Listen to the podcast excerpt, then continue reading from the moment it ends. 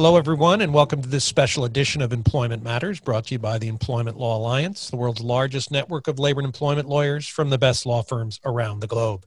I'm your host, Peter Waltz.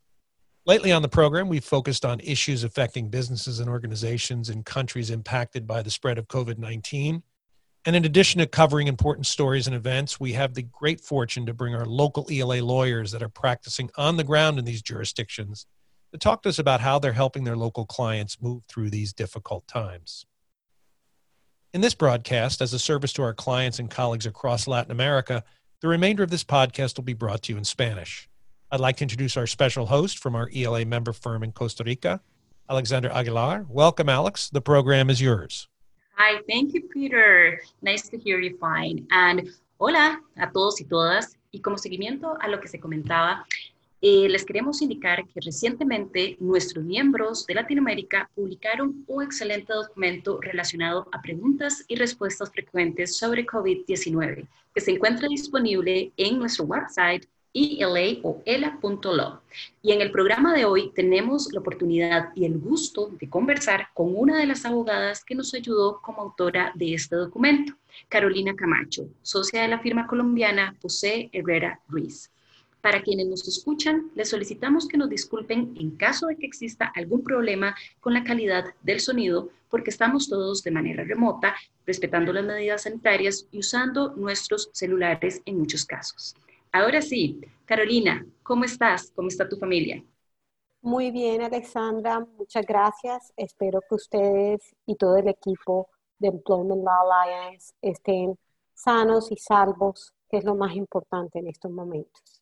Gracias, Carolina. Todos estamos muy bien y es un gusto que nos acompañes, ciertamente. Y hoy queremos aprovechar para conversar contigo ciertos aspectos importantes. El primero que nos gustaría conocer es específicamente qué pasa si un trabajador en el centro de labores es confirmado positivo por COVID-19. ¿Cuáles son las acciones que deben de seguir las compañías? ¿Existe alguna regulación legal para aplicar esto? Lo primero es Claro que existe una reglamentación que ha sido expedida con ocasión de, la contingencia en Colombia. Eh, la principal, digamos, obligación del empleador es cuidar el ambiente laboral y a los demás trabajadores de cara al contagio de uno de sus trabajadores. Por lo tanto, deberá activar un plan de emergencia que consiste en reportarle a la entidad de salud la situación, reportarle a la administradora de riesgos laborales también el caso, realizar un trazo de todas las personas con las cuales ese trabajador tuvo contacto en los días anteriores, dependiendo del sector, el plazo es de 10 días o de 14 días, para poner a esas personas en cuarentena. De cara al trabajador confirmado con COVID, si está en ese momento en el sitio de trabajo, esa persona tiene que ser aislada inmediatamente si tiene una enfermedad respiratoria visible, es decir, eh, tiene algún tipo de impedimento para respirar, tiene que contactar a las líneas de emergencia para ser trasladado en una ambulancia a un hospital. Y si no está presentando dificultad respiratoria, esa persona deberá ser remitida a su domicilio para que reciba la atención remotamente de cara a su situación de salud y se mantenga en cuarentena y en aislamiento de sus propios familiares dentro de su hogar durante el tiempo, digamos, de recuperación de la enfermedad. Eh, adicionalmente, dependiendo de, de, la industria en la cual esté el trabajador, hay unas medidas adicionales que deben tomarse. En Colombia lo que han expedido es reglamentos, por ejemplo, la industria de petróleos tiene uno, la industria de alimentos tiene otro, todo lo que tiene que ver con personal de la salud tiene unos protocolos aparte y de cara a las distintas líneas o sectores de la economía se han ido expidiendo protocolos de atención, pero lo que te acabo de mencionar es en líneas generales lo que tienen todos esos protocolos en común. Claro, Carolina, qué interesante todos estos temas que, realmente Colombia está en este momento aplicando para estos casos que podrían ser positivos o sospechosos. Ciertamente es, de, es muy valioso conocer eso en estos momentos. Continuando con este tema, Carolina, eh, quisiéramos saber si en Colombia el empleador puede solicitar a sus trabajadores que usen el tiempo de vacaciones que tienen acumulado. Sí, pues en este momento en Colombia estamos en un periodo de confinamiento obligatorio, una cuarentena obligatoria, que en principio iba a durar hasta el próximo 26 de abril. Sin embargo, fue extendida la semana pasada hasta el 11 de mayo. Y adicionalmente, eh, dependiendo del sector de la economía en la cual esté eh, la empresa y el trabajador, el tema de la medida de aislamiento va a ir cambiando porque van a ir liberando sectores. Entonces, eh, de cara a la utilización de las vacaciones de los trabajadores, lo que están haciendo las empresas es señalándole unilateralmente a los trabajadores conforme se extiende el aislamiento, el otorgamiento de vacaciones de manera unilateral. Le llaman le mandan un mensaje, un correo un email, le notifican que ha sido y que se mantendrá en vacaciones, que ha sido seleccionado para mantenerse en vacaciones durante todo el periodo de confinamiento y, y es perfectamente legal y posible. Muy claro lo que nos comentas y muy interesante lo que está aplicando en este momento Colombia. Es posible, y nos gustaría conocer también, si es posible suspender a los trabajadores con goce o sin goce salarial, o si es posible, por ejemplo, suspender la relación laboral pagando la mitad del salario. Todas esas alternativas son válidas. Lo que pasa es que la implementación, digamos, es distinto según el caso. Eh, existe la posibilidad de enviar a los trabajadores a sus hogares pagándoles el 100% de la remuneración y esa es una decisión unilateral que puede adoptar la empresa y que no requiere acuerdo con el trabajador. Sin embargo, si la medida que va a adoptar la empresa afecta el ingreso del trabajador, el salario básico del trabajador, en ese escenario se tiene que llegar a un acuerdo. No puede ser impuesto unilateralmente porque se está modificando un elemento esencial del contrato de trabajo como lo es el salario.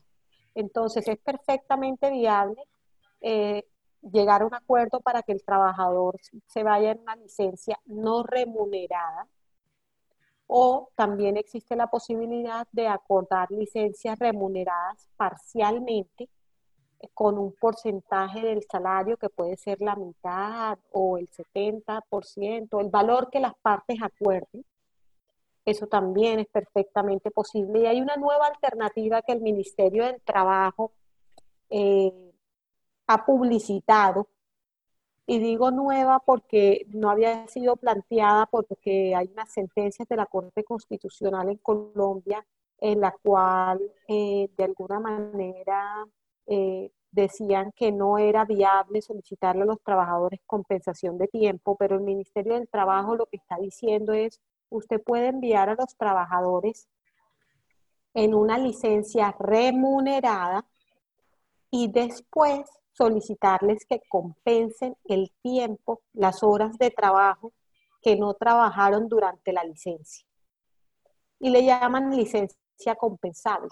Ese tipo de licencias tienen que ser convenidas con los trabajadores y eh, aunque el Ministerio del Trabajo la está publicitando activamente, e incluso sacó una circular recomendando la adopción de la misma, eh, tiene unos riesgos para los empleadores eh, de cara a cuando efectúen esa compensación de horas. Claro.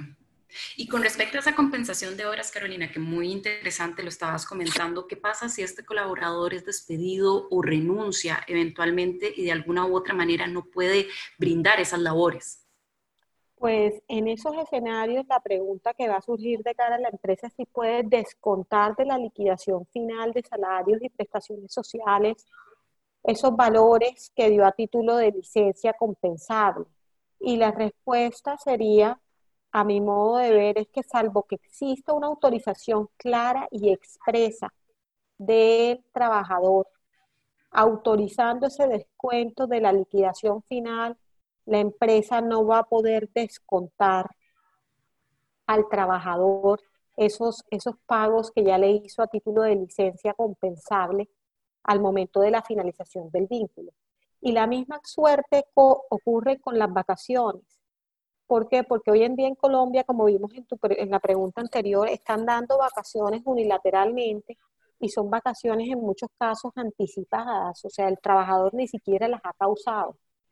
Y la pregunta recurrente es, ¿y qué pasa si termino los contratos con todos esos días pagos, bien sea bajo licencias eh, remuneradas compensables o como vacaciones?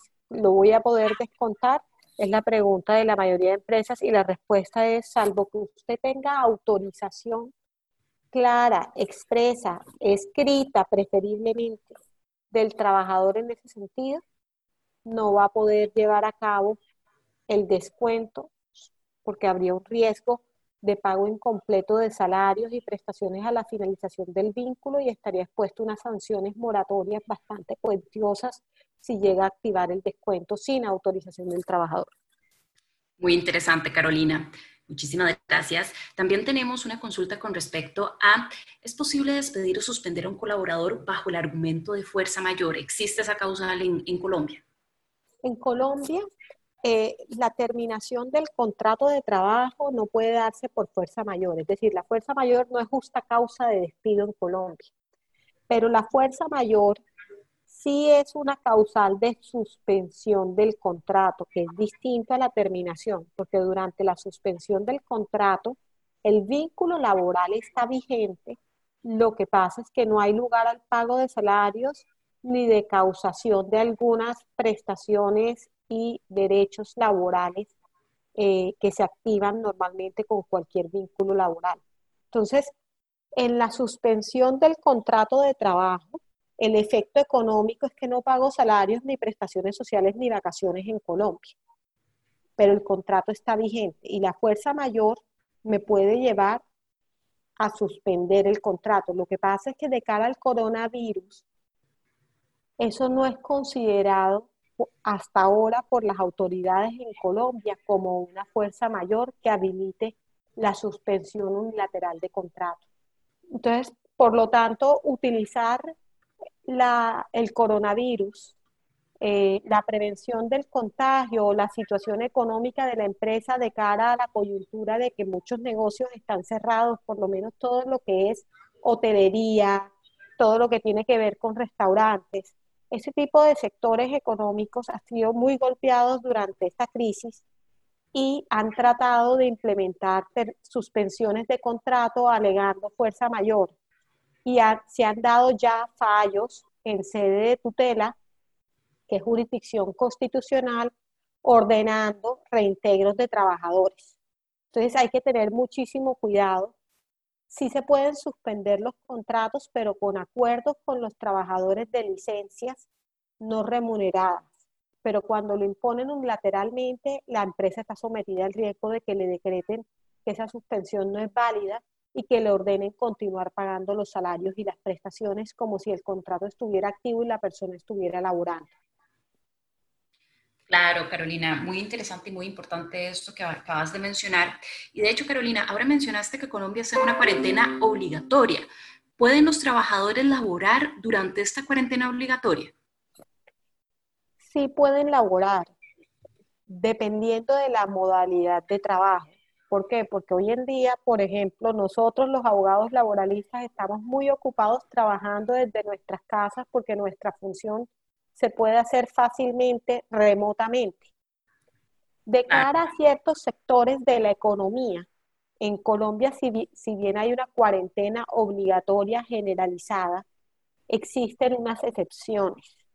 Esas excepciones están enfocadas en industrias que son esenciales para obviamente mantener el país y su gente. Entonces, todo lo que tiene que ver con la industria de la salud afín a la atención del coronavirus, pues no está eh, limitado por la orden de confinamiento. Entonces, todos los doctores, enfermeras, eh, personal de clínicas están autorizados para circular durante el confinamiento. Lo mismo ocurre con todo lo que tiene que ver con la cadena de producción y abastecimiento de alimentos, porque las personas obviamente salen, tienen la posibilidad de salir una vez a la semana a adquirir víveres eh, a algún almacén cercano con el fin de, de abastecerse durante la cuarentena. Entonces, hay excepciones. Los trabajadores que laboran en las industrias exceptuadas tienen la obligación de laborar y si el tipo de función no se puede realizar remotamente, sino que tiene que realizarse presencialmente, esos trabajadores no pueden eh, utilizar la cuarentena obligatoria como excusa para no presentarse a trabajar, porque están exceptuados. Adicionalmente, eh, en Colombia la orden de confinamiento tiene también unas protecciones especiales de cara a ciertos grupos poblacionales vulnerables a la enfermedad, como son los mayores de 70 años, los niños, eh, las personas con algún tipo de patología o preexistencia médica que lo haga vulnerable de cara a la adquisición del, del virus, o sea, las personas que tienen el sistema inmunológico deprimido o tienen patologías pulmonares, ese tipo de personas tienen prohibida la circulación. Entonces, si el trabajador está en alguno de esos grupos poblacionales, por ejemplo, es mayor de 70 años, no lo puedo obligar a presentarse a trabajar así esté en una industria de aquellas exceptuadas por el confinamiento. En esos casos, Carolina, cuando no lo puedo obligar a trabajar, se envía a esta persona a un permiso con goce salarial, se le suspende la relación laboral, ¿cómo se manejan en esos casos con estos trabajadores específicos? Hay un abanico amplísimo de posibilidades. Los mandan de vacaciones, les otorgan vacaciones, es una posibilidad. Otra es reeducarlos para que hagan funciones remotas, si es que es posible y hay la necesidad de cara a la industria o empresa en la que esté el trabajador, está la posibilidad de acordar una licencia remunerada totalmente, parcialmente o sin remuneración o compensable también. Existe obviamente la posibilidad en Colombia de terminar el contrato de trabajo. Eh, esa es una posibilidad también. Obviamente hay que mirar porque las personas que tienen algún tipo de patología que les genere una situación de debilidad tienen un fuero y esas personas no las puedo despedir unilateralmente. Entonces ahí habría que revisar muy bien el caso para asegurarnos que no sea un trabajador aforado. Existen distintos acuerdos. Eh, yo he visto trabajadores que, por ejemplo, dicen, ellos, no me pague salarios eh, y otórguenme un préstamo durante este periodo que yo no voy a poder salir hasta mayo, porque las personas de 70 años, la cuarentena no es hasta el 11 de mayo, sino hasta el 31 de mayo. Entonces, lo que hay es que llegar a acuerdos. Las empresas tienen que hacer análisis caso por caso y llegar a acuerdos. Entendido, Carolina, muy claro lo que nos comentas. Y como ya última pregunta, nos gustaría conocer cuáles son las guías básicas que se deben implementar en los centros de trabajo para evitar los contagios relacionados con COVID-19.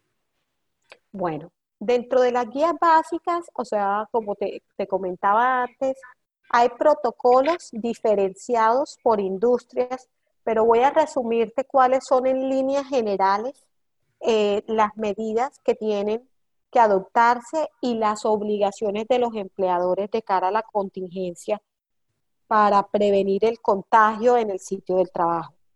Número uno, el empleador tiene una obligación de información y capacitación de cara a sus trabajadores.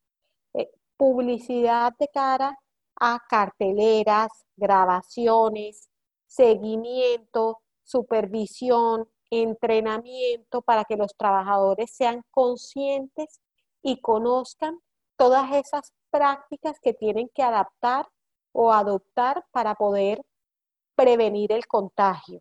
El tema del lavado de manos, el tema de evitar el contacto físico.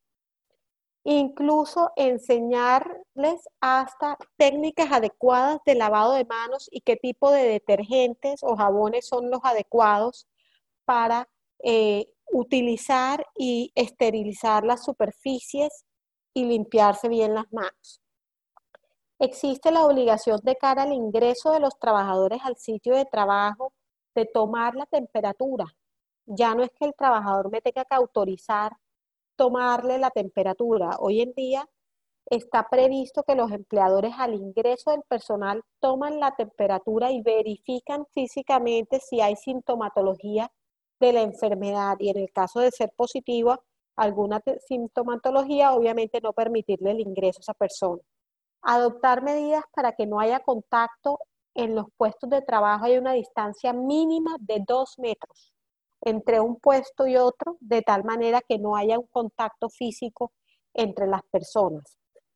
Eh, proporcionarle a los empleados elementos de protección personal, las mascarillas, los guantes, el alcohol glicerinizado para que puedan desinfectar las superficies y obviamente ellos mismos las manos. Existe una obligación también de llevar una bitácora y récord de todas las medidas que se están adoptando y llevar un control y censar a la, a la población para identificar esas personas que están en una situación de vulnerabilidad de cara a la enfermedad. En el evento que un trabajador, por ejemplo, diga, yo tengo una persona, vivo, convivo con una persona mayor de 70 años y eh, soy una persona que me he venido sintiendo algún tipo de síntomas, ese trabajador no le pueden permitir el ingreso al, al sitio de trabajo para cuidar al familiar y para cuidar a los otros trabajadores. Existen en algunas industrias como la construcción, existe la obligación de contratar personal que supervise a las personas que están laborando, de que están observando la medida y por cada 100 trabajadores debe contratarse un supervisor que se asegure que los trabajadores en sitio están cumpliendo al 100% con las medidas. Entonces, hay una cantidad de, o sea, aquí podría yo, de, el listado de medidas es de más de 50 en la última circular que expidieron el viernes pasado, pero en reglas generales eh, son técnicas de lavado, información, capacitación, incluso hay una app en la cual se obliga a los empleadores a informar a los trabajadores para que reporten su estado de salud, se llama la Corona App. Y la idea es que los empleadores le enseñen a los trabajadores a utilizarla y que cualquier trabajador que sienta algún tipo de sintomatología lo reporte en ese Corona App. Carolina, excelente todo lo que nos has comentado. Muchísimas gracias por todos tus comentarios. De hecho, son muy valiosos para conocer lo que está sucediendo en este momento en Colombia y cuáles son las directrices, regulaciones y normativa en general que debemos conocer. Carolina, muchísimas gracias y espero que sigas muy bien. Muchas gracias, Alexandra, y muchas gracias a Employment Law Alliance por este espacio y es un gusto estar con ustedes. Como siempre, les deseo que se mantengan sanos y salvos con sus familias. Cuídense bien. Excelente, Carolina. Muchas gracias por tus comentarios muy importantes. Para quienes nos escuchan, si desean contactar a Carolina Camacho de José Herrera Ruiz en Colombia o algún otro de nuestros abogados alrededor del mundo, por favor ingresar al sitio web ELA o ELA.law o .law y accesen al widget de buscador de abogados Además, haga clic en el cuadro desplegable donde se pueden inscribir para recibir invitaciones para nuestros próximos webinars y podrán descargar los documentos y contenidos de la biblioteca virtual de ELA o accesar al exclusivo Global Employer Handbook. You've been listening to Employment Matters, a podcast brought to you by the Employment Law Alliance, the world's largest network of labor and employment lawyers from the best law firms around the globe. I'm Pete Waltz. Thanks for listening.